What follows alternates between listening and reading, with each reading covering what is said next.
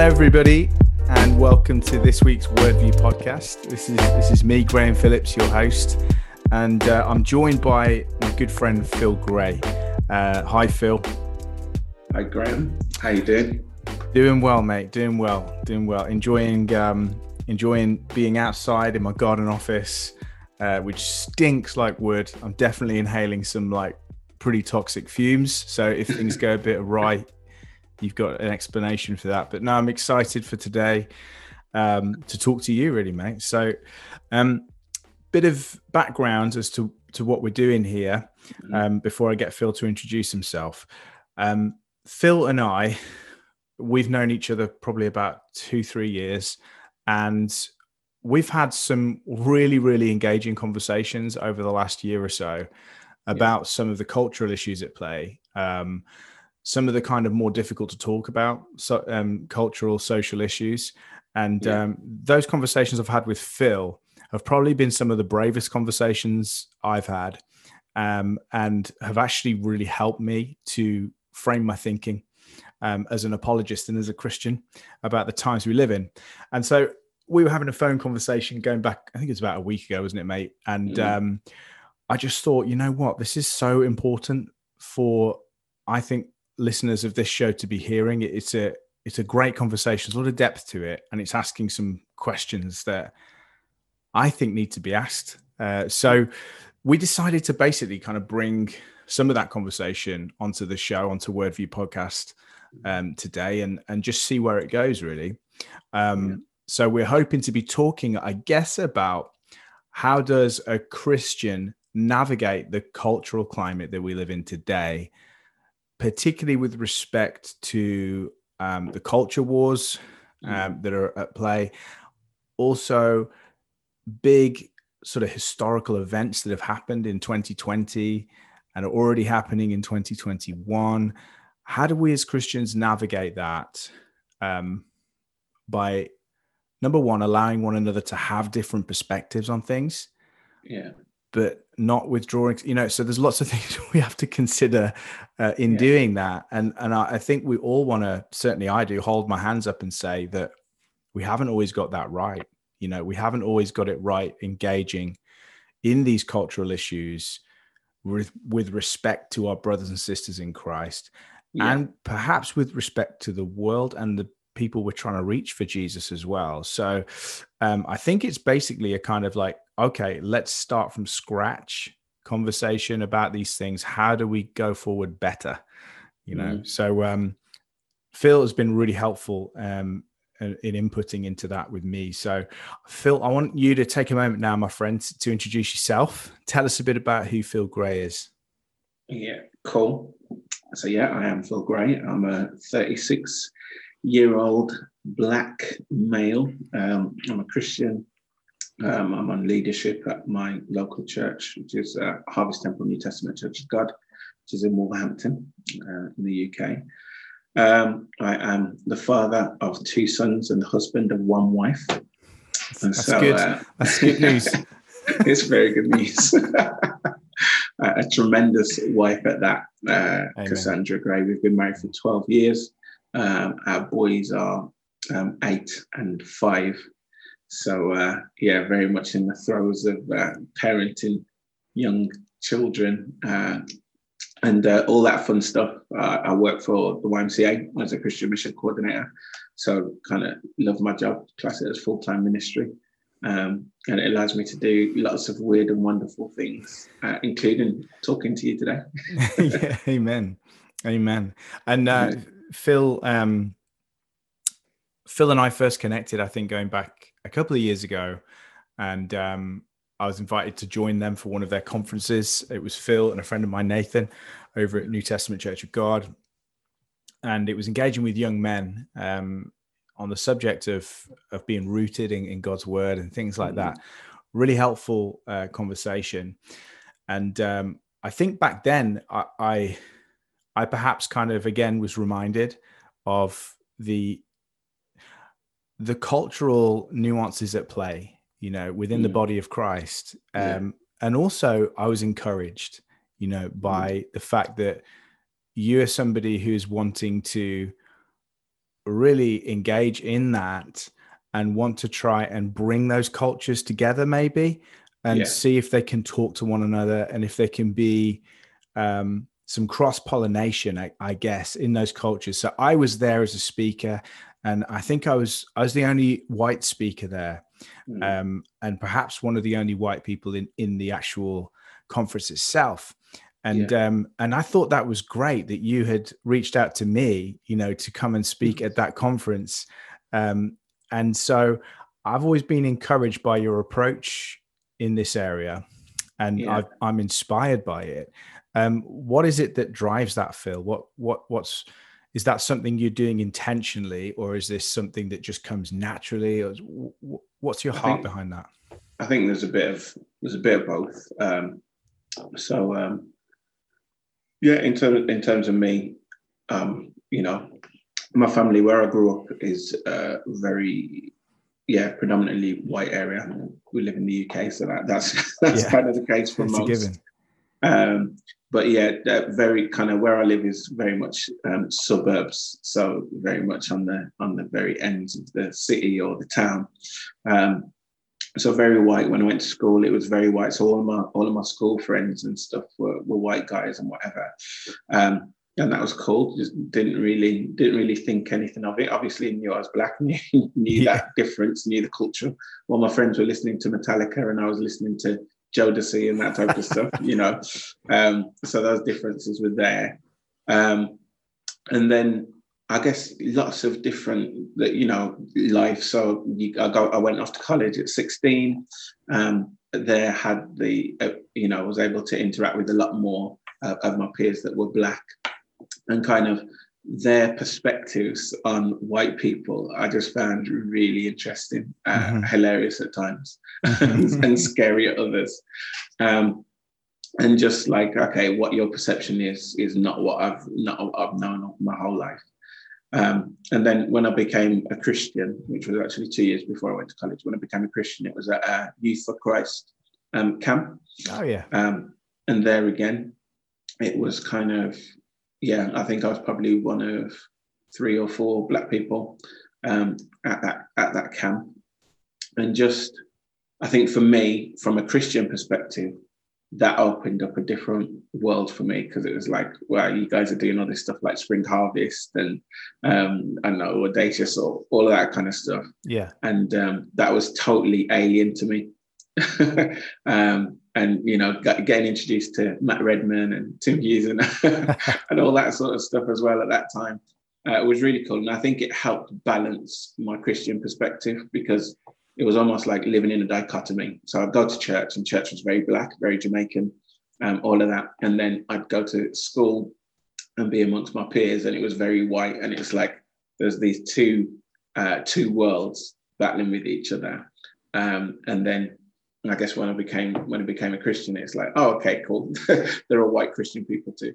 Not that I didn't know that, but do you know what I mean? In your mind, you kind of make these um, you you kind of make these compartments, don't you, as to what fits where, yeah, especially yeah. when you're younger. Um, and it's not until you're confronted with certain things that you actually begin to think about them, you know, analytically and think, oh, actually, yeah, I've been I've been off in my thinking in this, and uh, so this whole thing of kind of uh, in the church, we should be leading leading the way in terms of racial reconciliation or just just being together as the people of God, whether whatever color we are, wherever we're from. Yeah, uh, that's yeah. that should be our witness. Well, I, I, you've used a, a, phrase there that I'm familiar with: racial reconciliation. Yeah, and um, you know, I I think that is something that I think you're right. I think the church can be championing that. I do think the phrase means a number of things mm. to different people. Um, but if we take the phrase to mean at a base level, Christian reconciliation, mm-hmm. um, and we take that to mean that there is an acceptance across all different colors and backgrounds that we're all children of God and that the inherent worth we carry is the same and that we've actually got things to bring you know, yeah. to one another's cultures that are supposed to enrich. Mm. For me, I'm like, how could we not think that? You know? Yeah. You're absolutely right. And and I, I think hearing your story is super interesting because we must have grown up no more than 10 miles apart from one another. Yeah. You Dudley, was it? You no, were, I, I, was I was Walsall. So you was yeah. yes, okay, ten miles. So I was in Wolverhampton.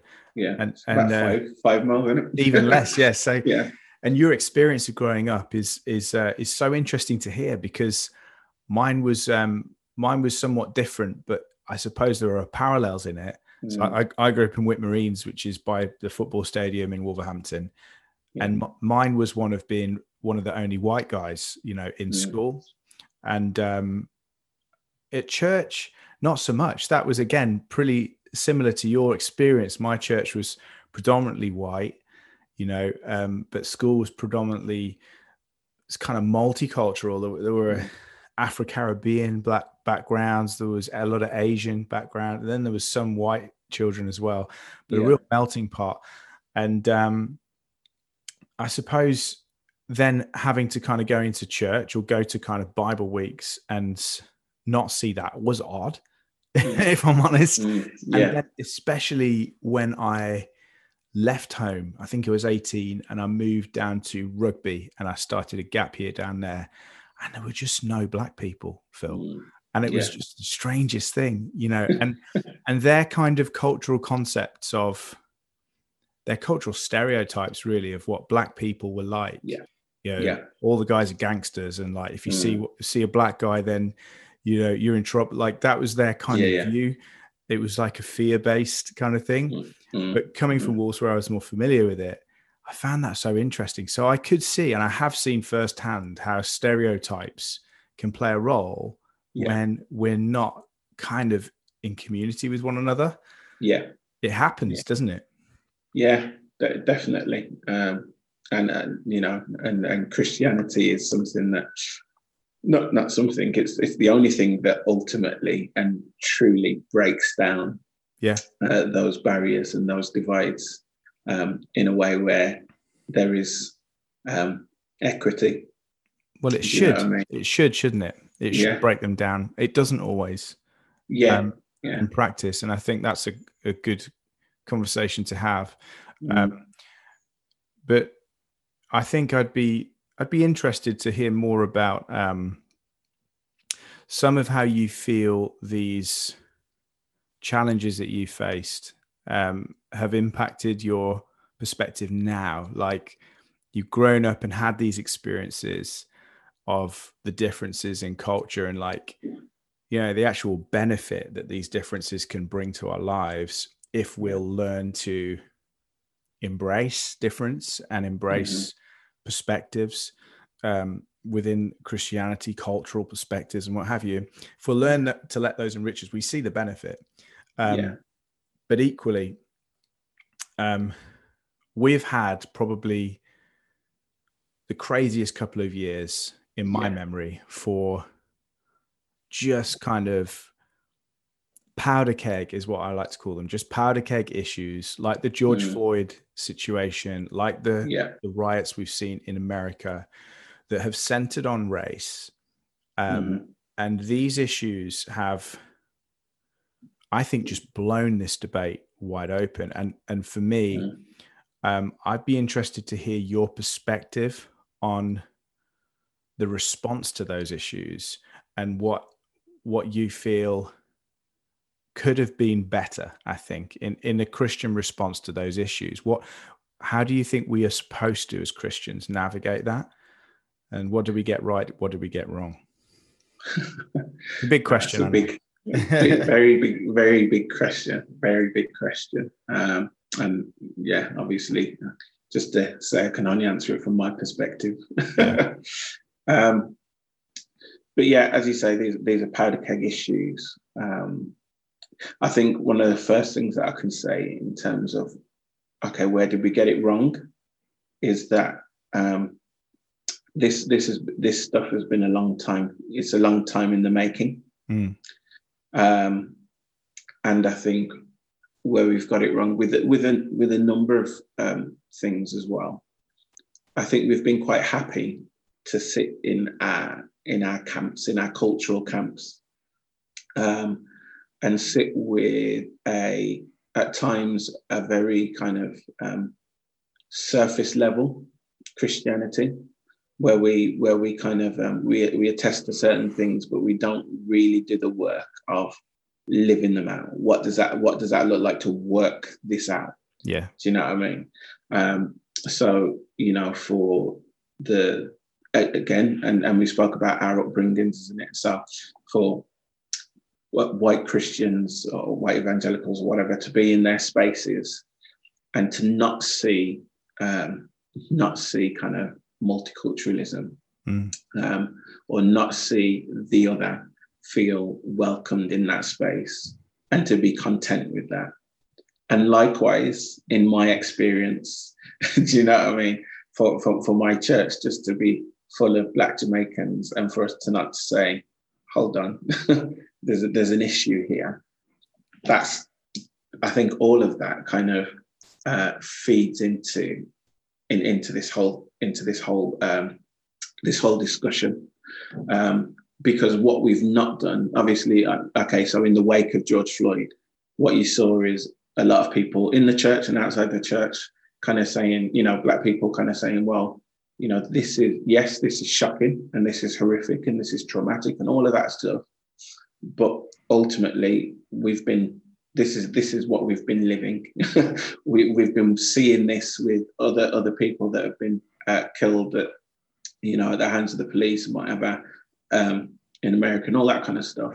And so there was then this big rush or this big um, feeling of well, yeah, you know, the, these whole terms came out, didn't they? White fragility, white guilt, yeah, all that yeah, yeah. kind of stuff. Yeah, but just this essence of people feeling like, okay, the whole part of my community or people that live around me have been feeling like this or living in fear of this and I've not been I've not been aware.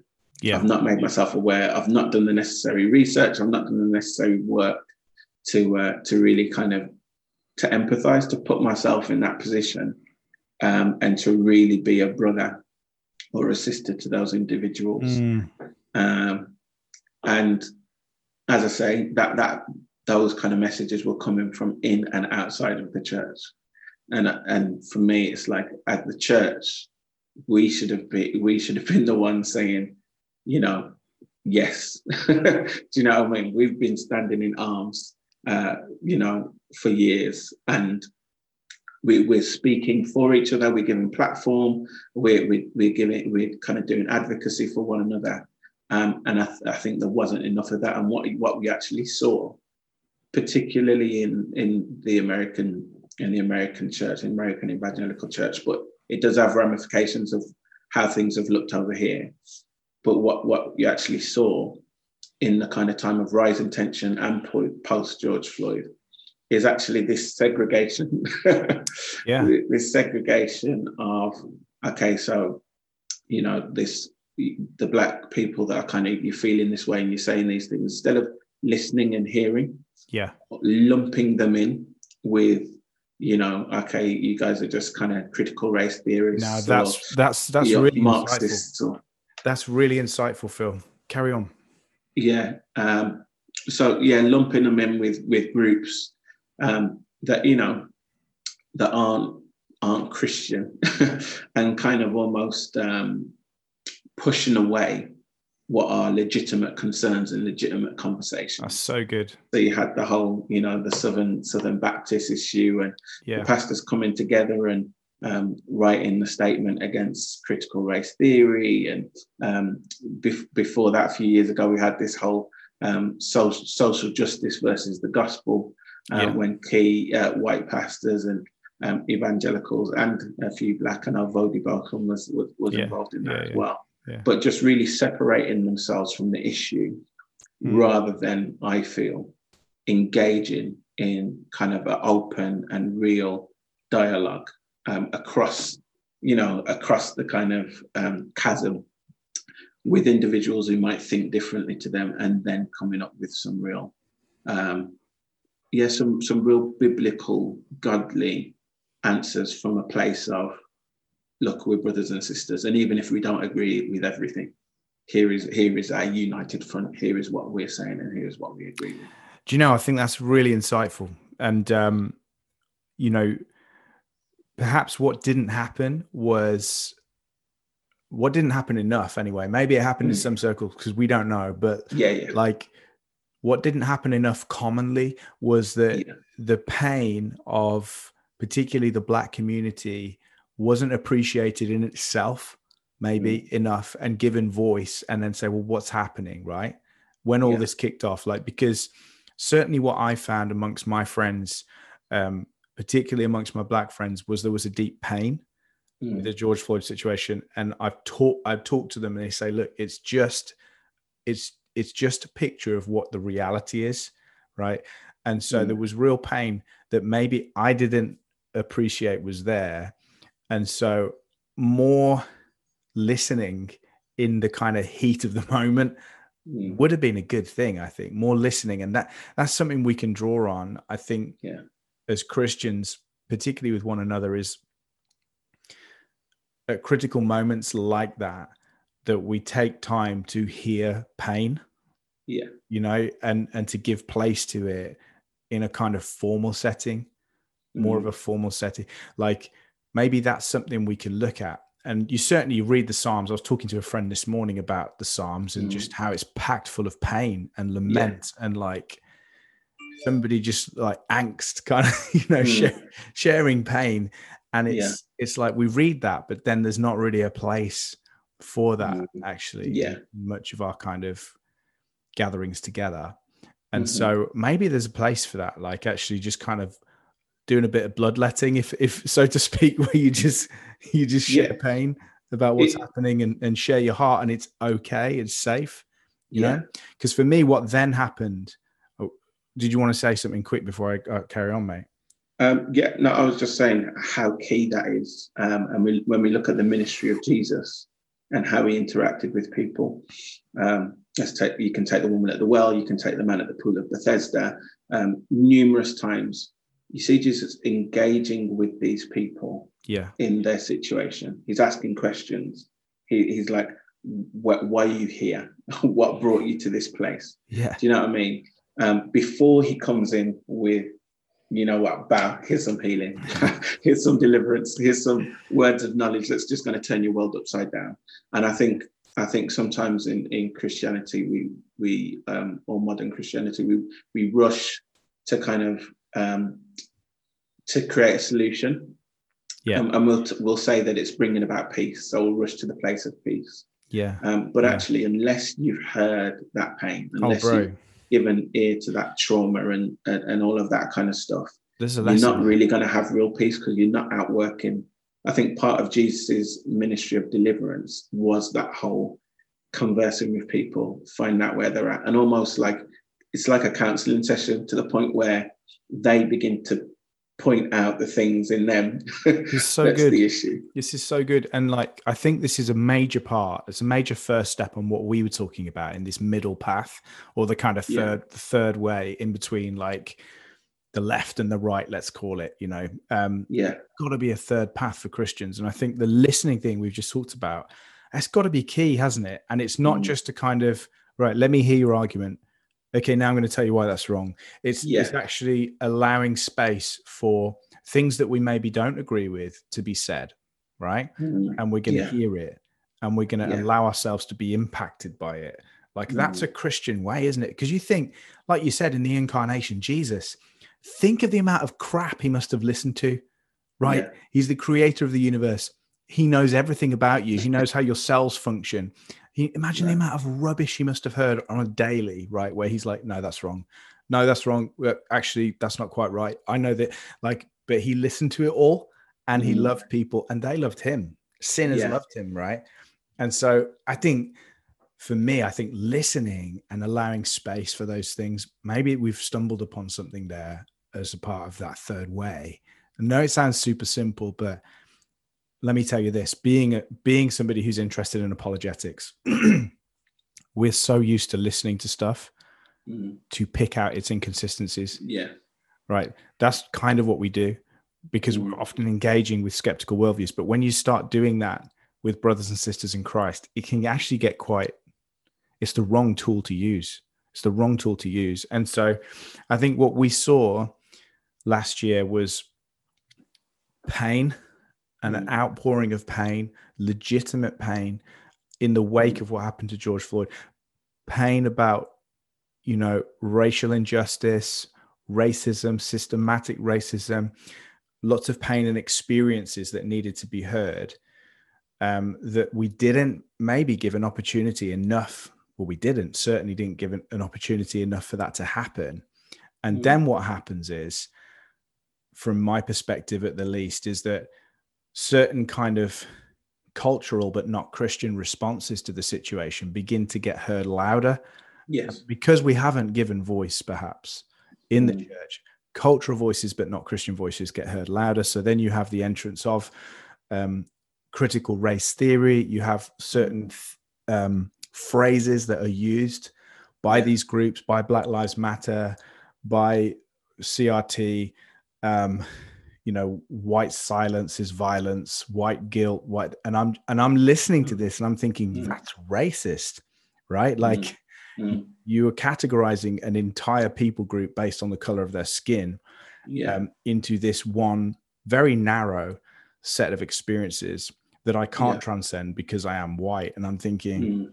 that's just racism right back now I, yeah that that then i think created a response back which was like a pushback which was like no like and and in a sense what we did in all of this to and fro is always we missed an opportunity to actually listen to our brothers and sisters you know yeah. and i think yeah. what we did in summer which was when me and phil got together I think it was summer. I can't remember. It was when mm. coronavirus guidelines were a little bit relaxed anyway. So we met and um, we openly said to one another, you know, like, I don't necessarily see it from your perspective, but mm. let's sit down and let's just talk. And we mm. did that. And, and honestly, having that conversation where you can allow somebody to share their perspective, it is healing. Honestly, it mm. was a healing thing that yeah. brought a lot of healing for me and then opened me, opened my kind of eyes up to see things that I had missed, to be honest. Yeah.